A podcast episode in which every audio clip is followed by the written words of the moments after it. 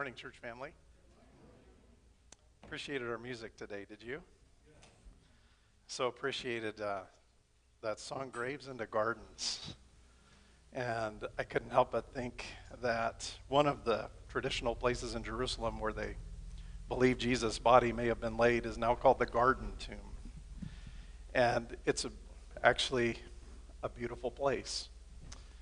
Only Jesus could turn a grave into something that brings peace. Only Jesus could bring a place of death and ending into a place of beginning and hope. So I was thinking about today's message. That song just really struck me. Though we walk through the valley of the shadow of death, we don't have to fear. And I'm so grateful that Jesus is our victor today. I spent um, six days away from you, as you might have noticed last Sunday. I didn't get younger and more handsome when you saw that person in the pulpit. Thank you, Jacob. Appreciated a very thoughtful message about how we sometimes want to just substitute for God and take a shortcut. And your life hacks were awesome, whatever those are. Was I the only person that had to look up what a life hack is? I'm the only person willing to admit it. I appreciated that. But I spent some time away, and, you know, there's just times you need to do that. Spent some time at the Oregon coast, um, listening to God, praying, writing some things down, reading. Um, I took it as a study retreat. I mapped out seven months worth of sermons. For an introvert, that just, just feels so good. So restoring and refreshing. I don't know if that's what you would have done, but I'm just grateful to be here. And I'm thankful for ways that God provides for us to get through certain seasons. I want to invite you to turn to James chapter one with the Bible. I'm going to start a new series from the book of James today. And I'm starting with a chapter that encourages us that we will indeed in Christ make it through.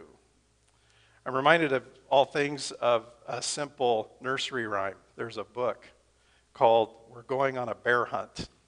Have you heard of it? You have.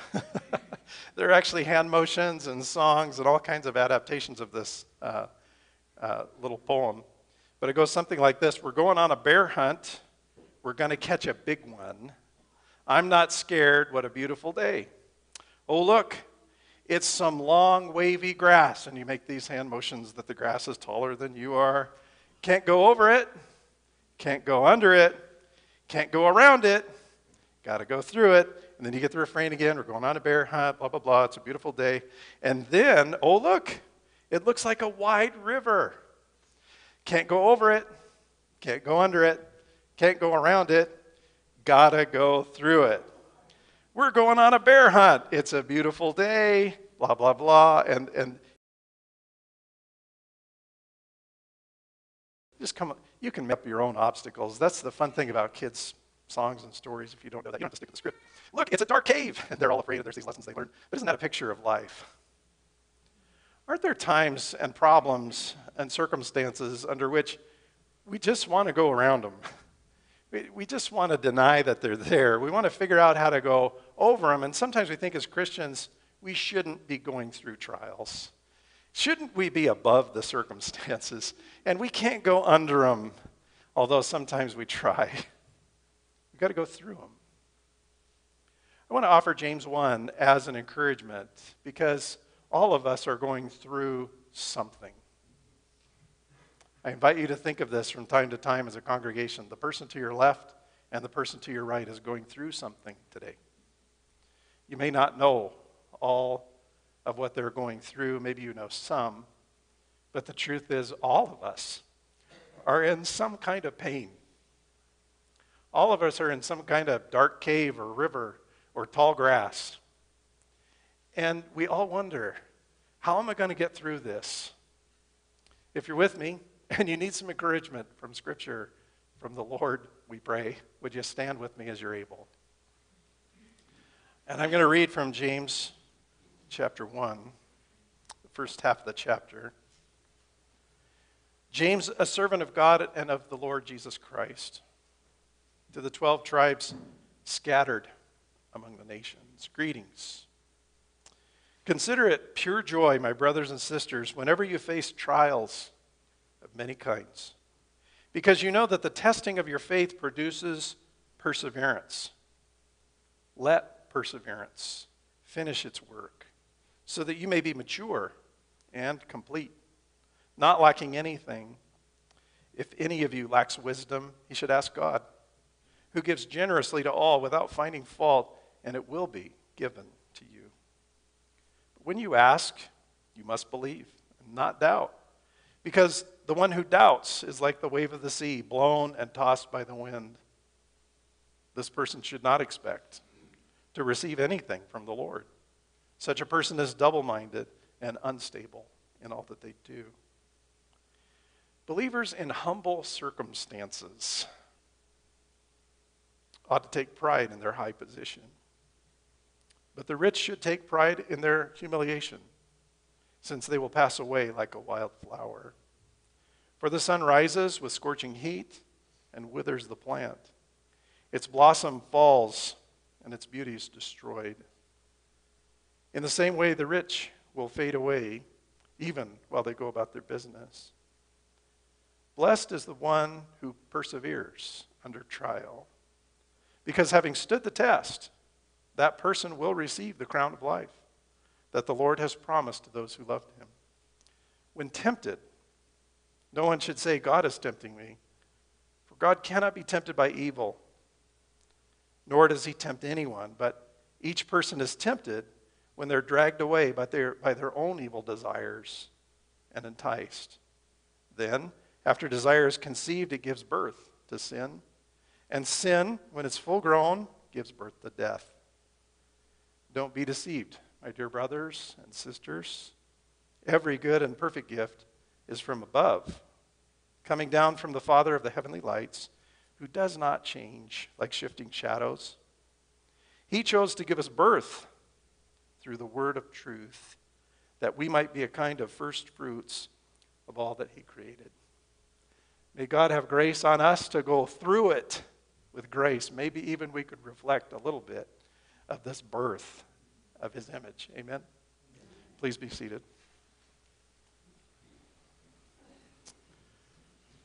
The book of James is a wonderfully practical book. It's actually hard to summarize in terms of a simple theme because there are so many themes, but if you could, it would be something like this. James wants to apply our faith to everyday life. We're to have a faith that makes itself visible in our character, in our attitudes, in our actions. Not just to be professors of faith, but to be possessors of faith, to be people who live from the inside out. Integrity is being the same on the inside as you are on the outside. And James describes that as completeness or maturity. In all that he has to say to these scattered Christians that he's writing to, he's writing from Jerusalem. He's wanting them to know that though they're scattered, they don't have to be destroyed. God is present. And he's present with us through, in this first chapter, our trials. James, I'm sure you're aware, is the half-brother of Jesus. He was fathered by Joseph. Can you imagine being raised by a family who have Jesus in the family? Big brother Jesus. Why can't you be more like Jesus? A little bit of pressure, I'm sure, for James. And did you know that James did not believe in Jesus during his earthly ministry? It's made clear that his family wanted him to renounce this idea that he was God and basically chased him off. A prophet's without honor in his hometown. Do you know when James came to faith? It wasn't at the cross. It was after the cross. First Corinthians fifteen, the Apostle Paul describes how Jesus, in his resurrected form, appeared to over five hundred people, and then he puts this note in there, and he appeared to James, whom Paul considers an apostle. Just like Paul, he didn't follow Jesus around as one of his original disciples, but he's an apostle because he witnessed, I witnessed the resurrected Christ to him directly. And, and James takes on this big role in the Jerusalem church. He becomes known in history as James the Just. He's also called James the Camel Knees because he was known for his prayer. James became a believer, and as he starts off in verse one, you notice that he identifies himself as a servant. He doesn't take pride in the fact that there's some blood relationship to the Savior. That's pretty cool. But he doesn't consider that his source of authority. His source of authority is that he's a servant of Jesus. And he's writing to these scattered Christians who are being persecuted. If they don't renounce faith, they could lose their life. James himself became martyred. He wrote his book fairly early. We know that because by sixty-five it said that he was killed for his faith. He would not renounce the fact that half-brother Jesus is the Messiah, that he's risen, that he's alive. Isn't that an incredible statement as far as the veracity and proof historically of the resurrection of Jesus? Would someone who knew him so well be willing to die for a lie?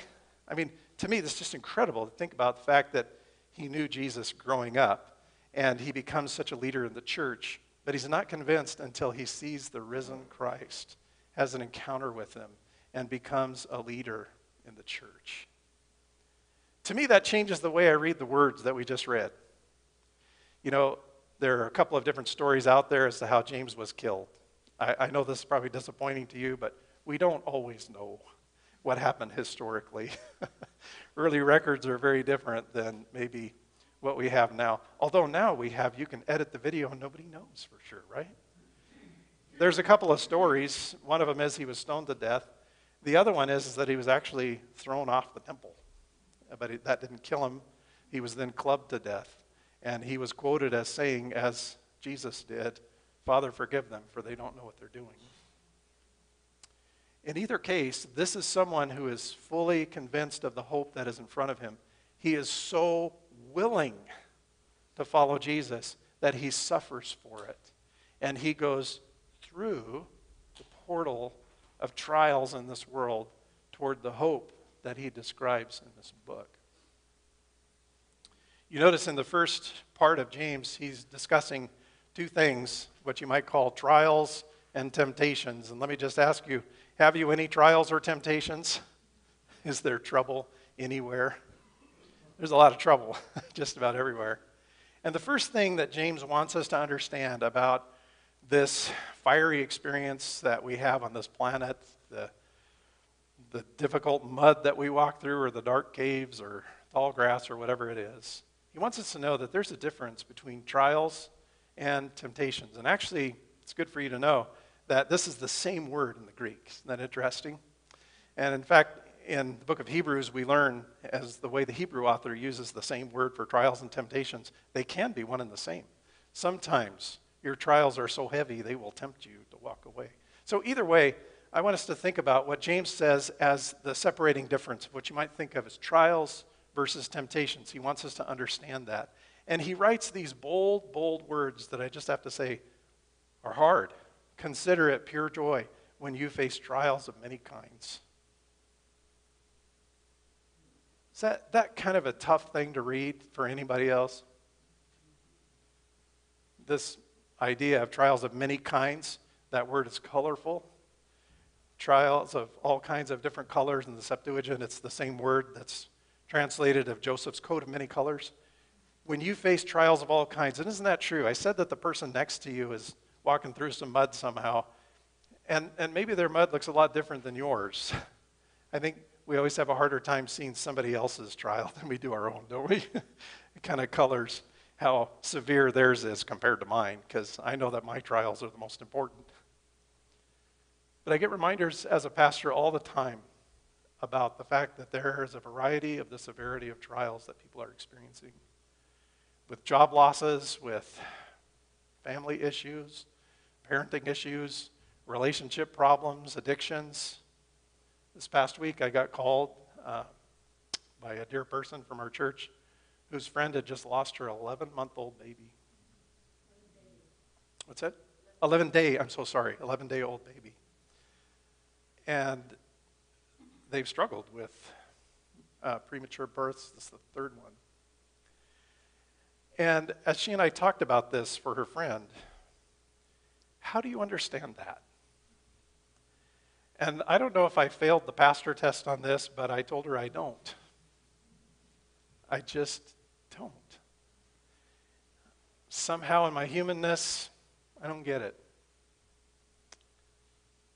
But faith is believing that God is still good in the midst of this. I want to unpack what James has to say about this joy thing.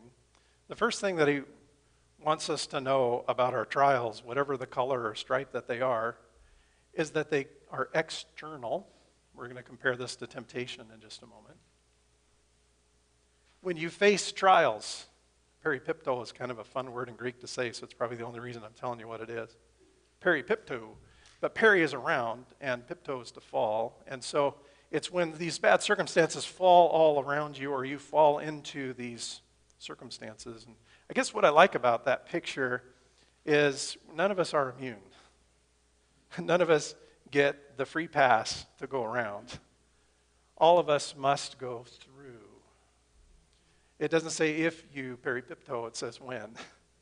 And, and that's true. We're, we're all going to fall into circumstances of one kind or another. And the thing about trials that you might keep in your mind versus temptation, am I giving the other fill-in away? You can fill it in now if you think you know it, is that it's external. Second thing, if you notice verse three and four, you know that the testing of your faith produces perseverance. Let perseverance finish its work that you, that you may become mature and complete. There's a purpose to trials. I'm sure you can see it. It's to develop us. It's to produce something good in us. And we have a role of cooperating, whatever that looks like, to let perseverance, not somehow avoid it or deny that it's there or take a detour, but follow Jesus through it so that you may become mature and complete, telios, um, not lacking anything. I, I like that picture of maturity, that we're complete. It's only one word.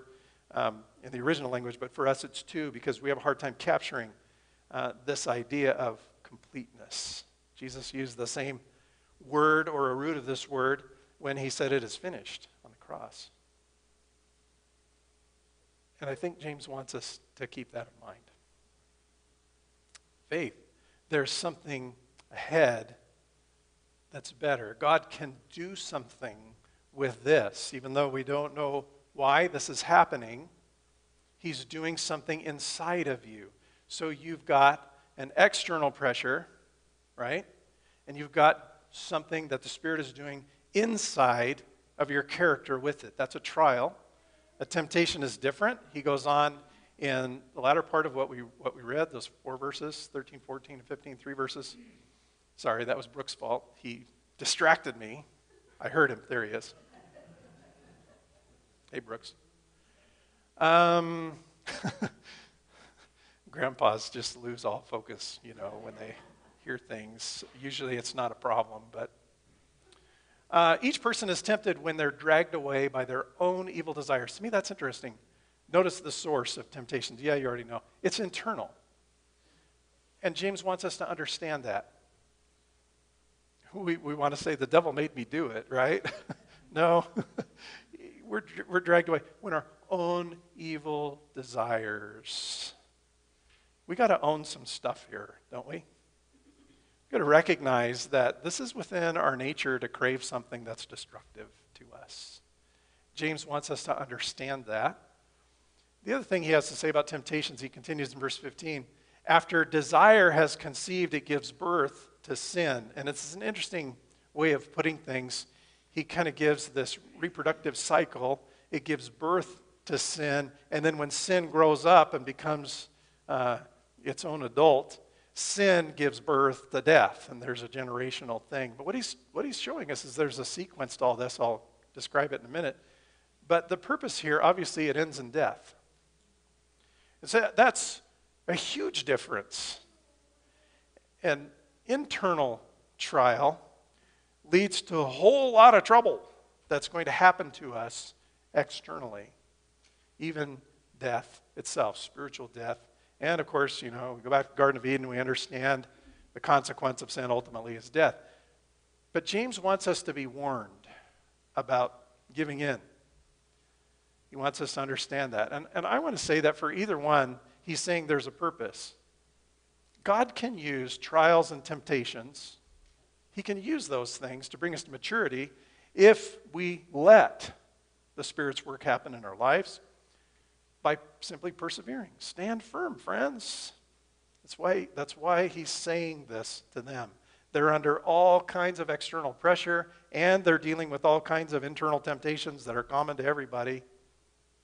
And he says, know this, if you persevere, I'm going to do something good in all of this. Church family, do you believe it?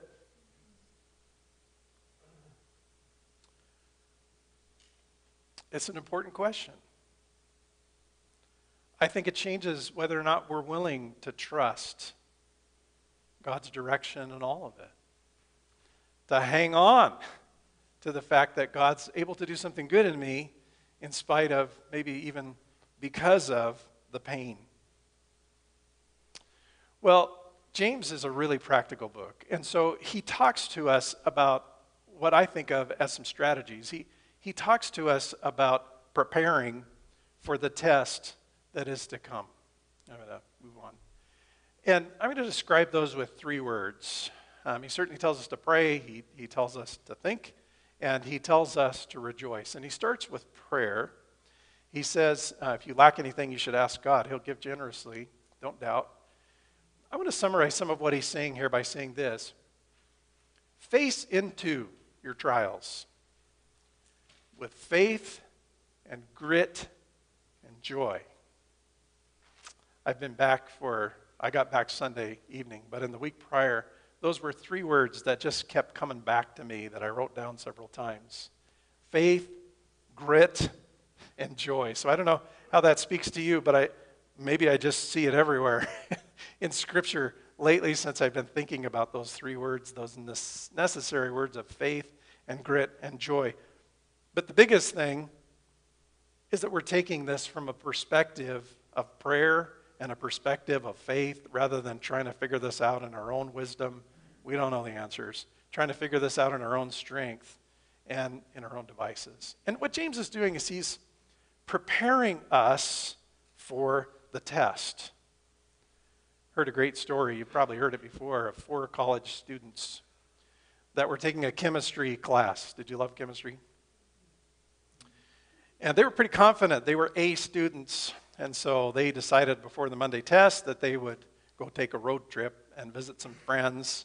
And they got a little carried away and didn't get back to campus until Monday, in fact, late for the exam. And they decided ahead of time, we're going to invent this story as to why we had to miss the exam. So, of course, they told the professor we, we were headed back. You know, we went to our friends, which was Drew. We were headed back, and we had a flat tire. So is there any chance we could make up this exam? And the professor said, sure. And they were delighted about that. So the next day, they came in to take their exam after studying all night, cramming, I'm sure. They were studying, uh, got into the exam. The professor did something a little different. Separated these four students into four different rooms and confiscated their phones.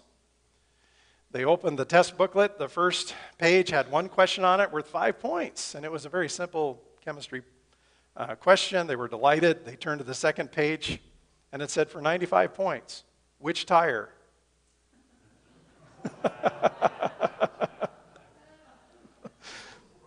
I don't know about you.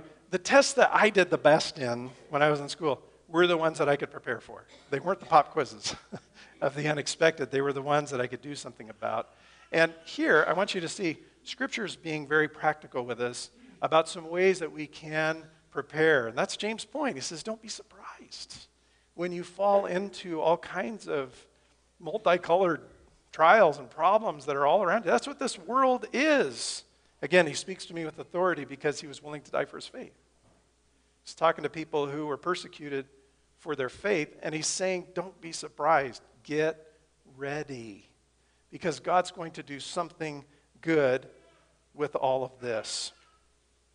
You know, as I was thinking, um, well, let me move on. Um, faith, oh, no, I won't. What I think James is saying is, and maybe we misread it on the surface, he's not saying consider the trials joy. Do you see that with me? He's saying consider joy what God does through the trials. You see that difference? Here, I know there are other passages that say give thanks and everything, but what he's saying is you can have joy because you're confident of what God will do in the future through this present experience. And it's, and it's almost as if this is a unique chance to experience God's help and God's deliverance, whether it's a temptation that you're facing and you're trying to face that with faithfulness, or whether it is a trial that's external to you that you're trying to face with faithfulness. And I got to thinking about this, and, and you could tell me I'm wrong if you want to, but I got to thinking about trials and temptations a little differently, almost as sacramental.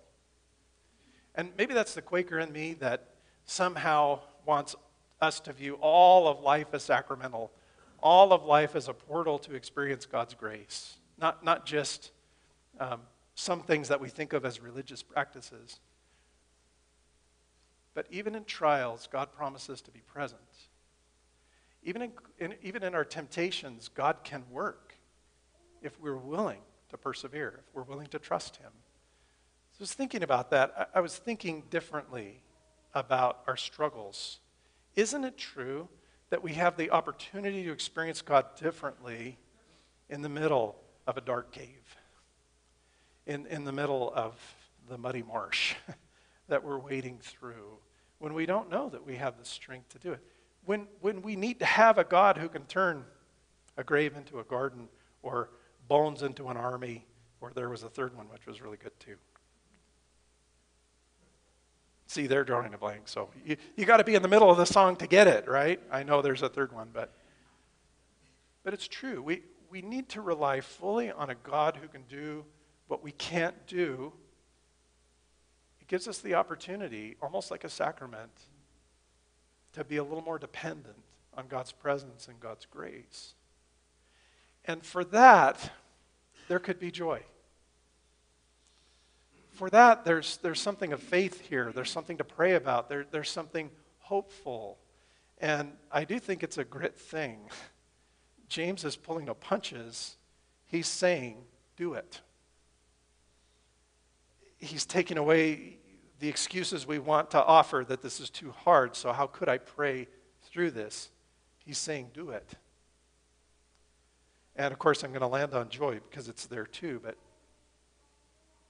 he's inviting us to see life through a different lens. I've heard it said that, and, and I'm no uh, sailor, but I've heard it said that if a ship is in an ocean, and there are big waves or a storm, the wrong thing to do is to try to turn away if it's inevitable. The right thing to do is to steer into it, which, from my perspective, we do have an experienced person on the ocean over there. Right, Garrett? Am I close? If you steer into it, that boat is designed to cut through it. But if you try to avoid it, you're going to capsize. It's the picture in my head anyway. Hope it's right.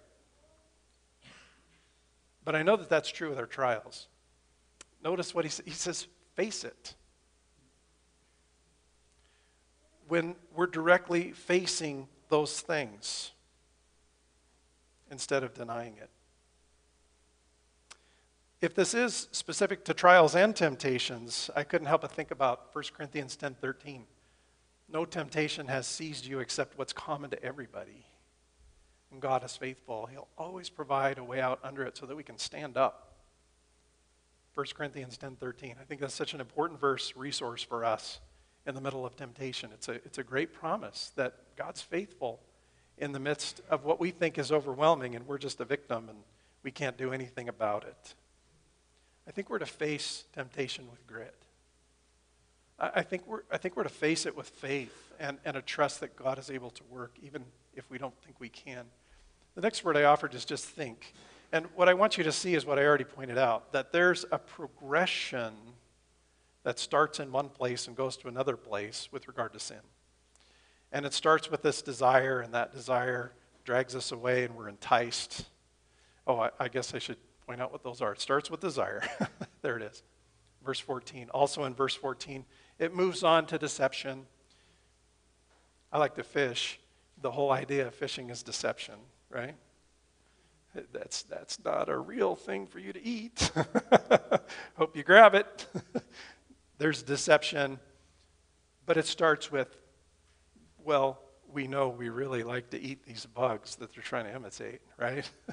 What is it about people that, that makes us want to eat stuff that's going to kill us? Three, disobedience.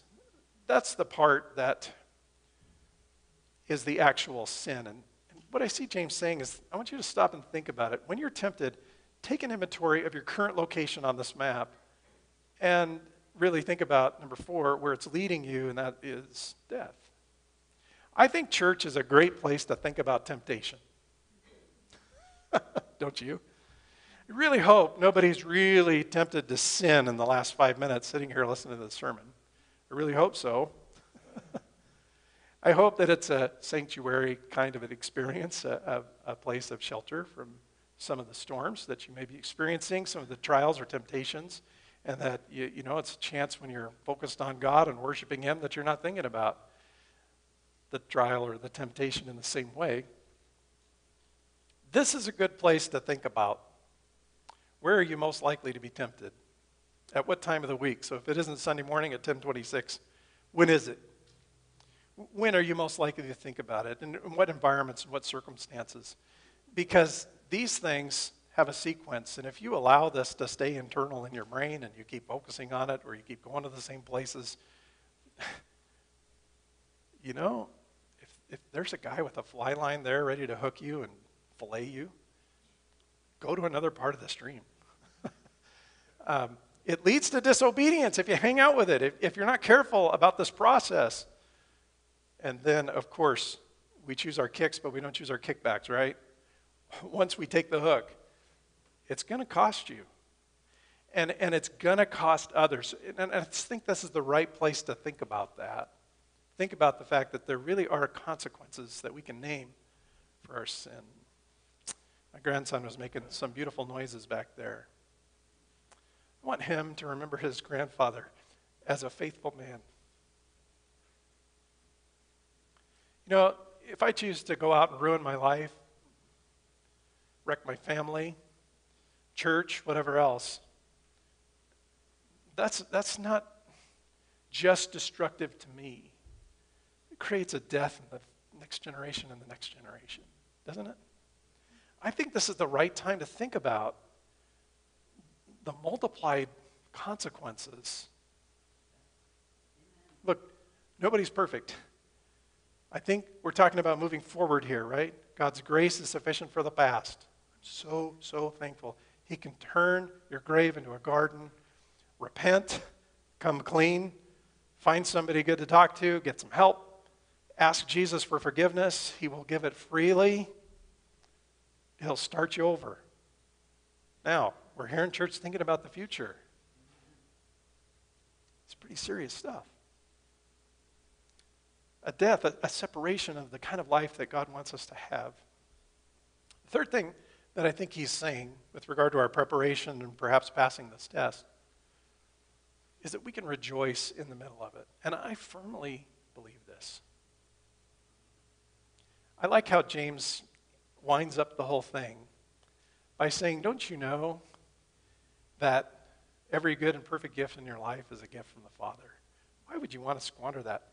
Why would you want to be focused on the, the fake stuff that kills you? Why would you want to be so focused on the trial or the hurt or the bitterness or whatever it is that, that we all get stuck with from time to time? Don't be deceived. Um,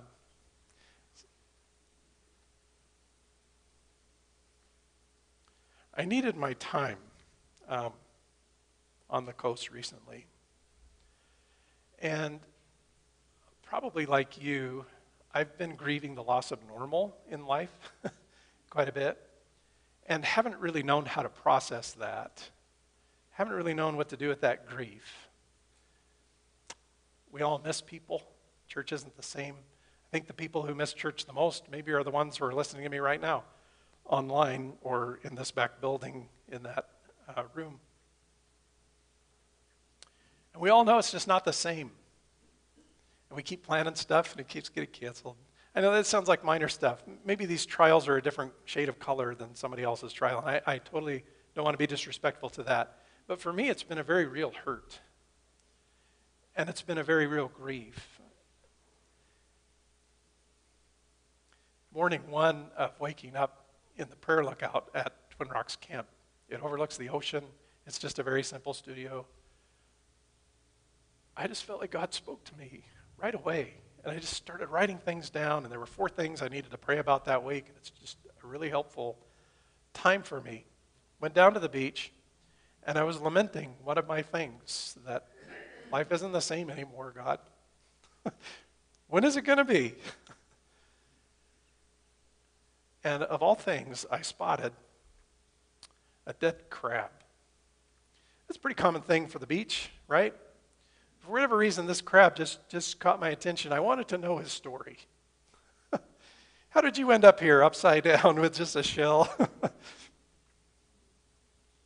And I thought about um, how temporary things are, and, you know, my footprints, and, you know, in a couple hours, the tide's going to change, and my footprints won't be here anymore. And to me, that was kind of a refreshing thought, that God's able to just start things over, over and over with his faithfulness, with the tide. You know, what, what are people that you even think about us and all these temporary circumstances that we want to cry over and pout over? And as I was looking at this crazy crab, um, I looked up. Do you see the weather at Twin Rocks, by the way?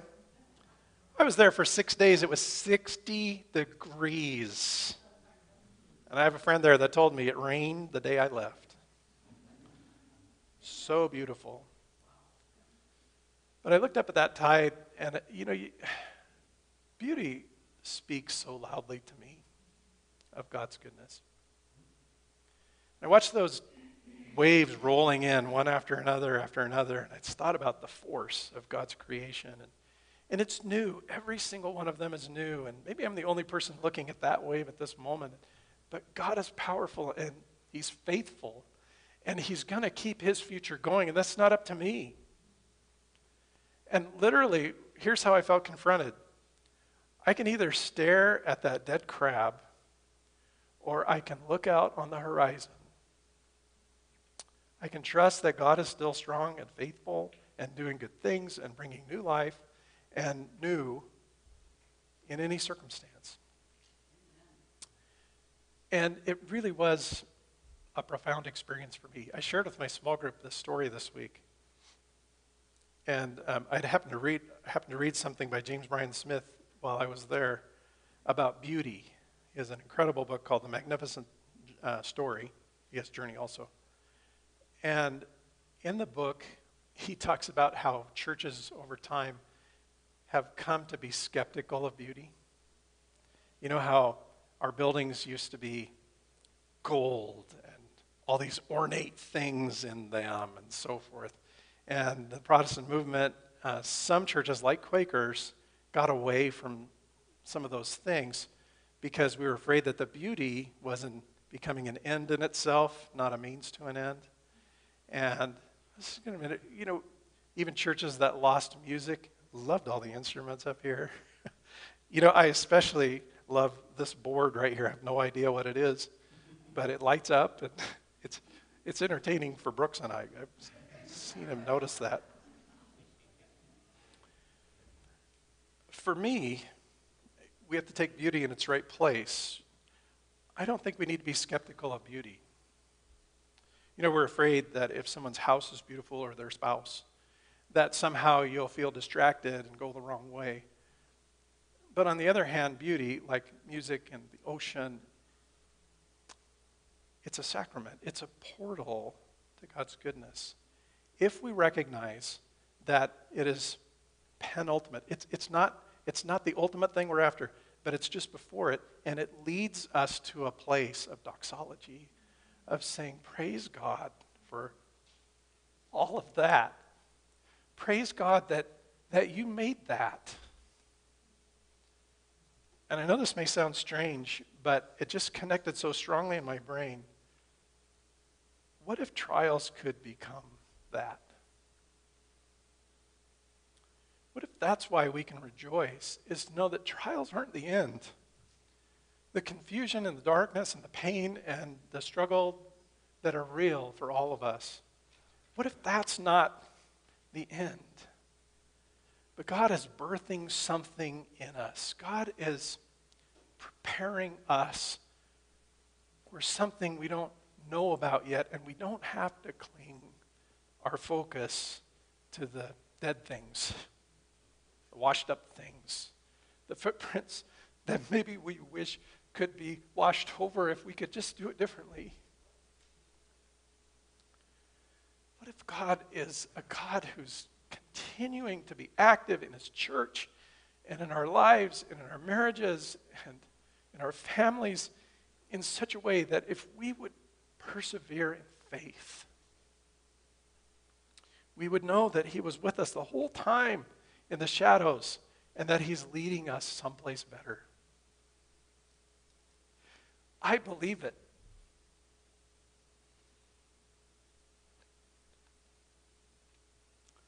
I want to invite us to a few minutes of open worship, listening, and reflection. And I'd like to read Psalm twenty-three as a reminder of God's presence with us right now. If you feel prompted to speak, please do. And it might be good if we start with just a little bit of silence to let us all listen together. But I don't want to interfere. If, if there are those called to speak, please do it. The Lord is my shepherd. Already I lack nothing.